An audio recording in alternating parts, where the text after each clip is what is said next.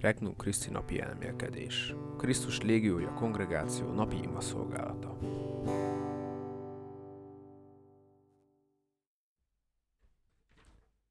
A megbocsátás csodája. 2023. július 6. Évközi 13. hét. Csütörtök.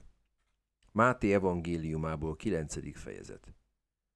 Ezután beszállt a bárkába, átkelt a tengeren, és elment a saját városába. Ekkor íme, odahoztak hozzá egy ágyon fekvő bénát. A hitüket látva Jézus azt mondta a bénának. Bízzál, fiam! Bűneid bocsánatot nyertek. Erre íme egyesek az írástudók közül azt mondták magukban. Ez káromkodik. Jézus látta gondolataikat, és így szólt. Miért gondoltok rossz dolgokat a szívetekben? Ugyan mi könnyebb azt mondani, bocsánatot nyertek bűneid, vagy azt mondani, kelj föl és járj, hogy pedig lássátok, hogy az ember fiának hatalma van a földön a bűnöket megbocsátani, és ekkor a bénához fordult, kelj föl, fogd ágyadat, és menj haza. Az fölkelt és hazament. Amikor a tömeg látta ezt, félelem fogott el mindenkit, és dicsőítették Istent, aki ilyen hatalmat adott az embereknek. Bevezető ima. Uram Jézus, egyedül te vagy az én tanítóm és mesterem. Azért jöttem ma hozzád, hogy tanuljak tőled, hogy megértsem, amit kívánsz tőlem, és meg is tegyem.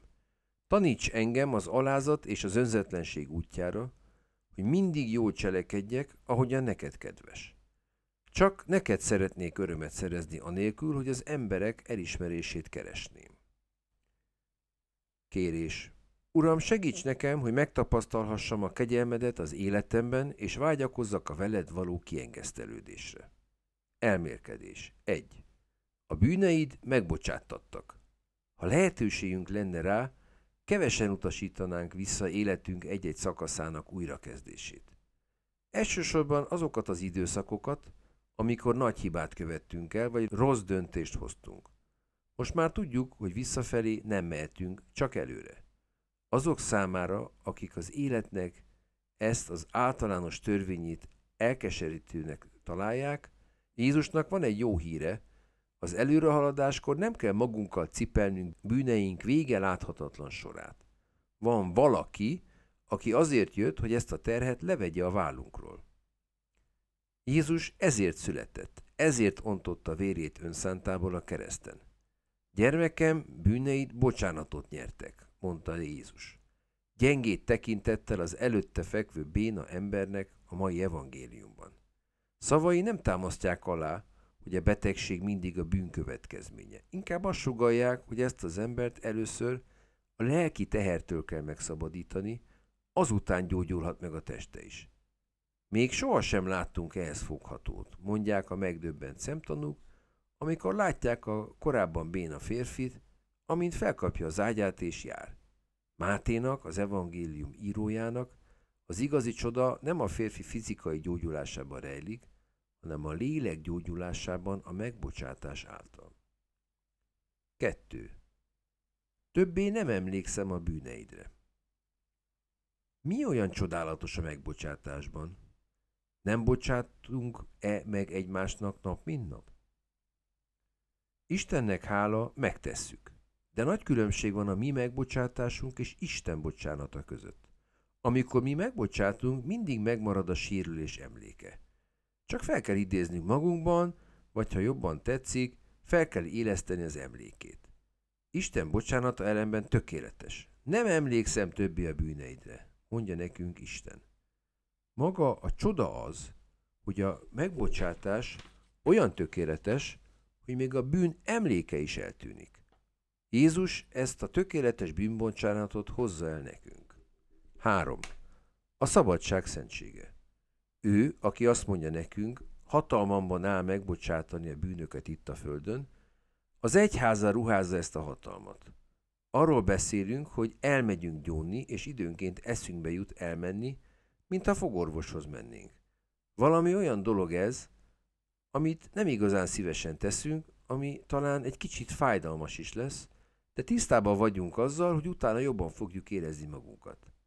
Igazság szerint a kiengesztelődés szentsége ennél jóval több. Ez a szabadság szentsége találkozás valakivel, aki képzeletünket felülmúlva szeret minket. Ennek a találkozásnak nem kisebb a jelentősége, mint Jézus és a béna férfi találkozásának. A zsúfolt házban a beszélgetés zsivaja egyszerre abba maradt, ahogy a minden jelenlevő visszafolytott lélegzettel nézte, hogy mit tesz és mit mond Jézus. Ebben a szentségben megbánjuk bűneinket a papnak, aki válaszul elmondja a feloldozás szavait. A valóságban azonban magának Jézusnak mondjuk el a bűnmánatunk történetét, azt, hogy miként hagytuk cserben őt és másokat, a pap csak képviseli Krisztust. Jézus az, aki a bűntudat súlyát leemeli a vállunkról, és megszabadít minket bűneinktől. Jézus az, ki meggyógyítja a lelki bénaságunkat, és segít minket, hogy újra járjunk. Beszélgetés Krisztussal. Uram Jézus, kérlek ne engedd, hogy valaha is természetesnek vegyem a megbocsátásod ajándékát. Tudom, ha ráébredek valódi értelmére, akkor csodáit szemtanúival együtt mondom majd, még sohasem láttam ehhez foghatót. Tisztába vagyok azzal, hogy egyáltalán nem érdemlem meg a bocsánatodat, és még kevésbé tudom jóvá tenni a bűneimet. Uram, egyedül te vagy képes megfizetni a bűneim árát, és ezt meg is tetted a Golgotán. A bűnbocsánat, amit nekem felkínálsz, önkéntesen elfogadható, de semmiképpen sem olcsó.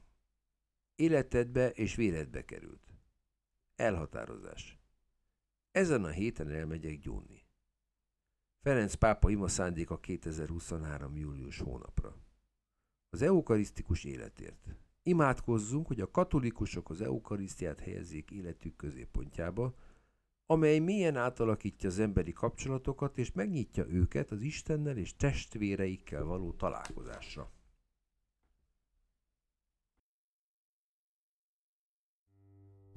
További tartalmakért még ma látogass el a regnumchristi.hu weboldalra.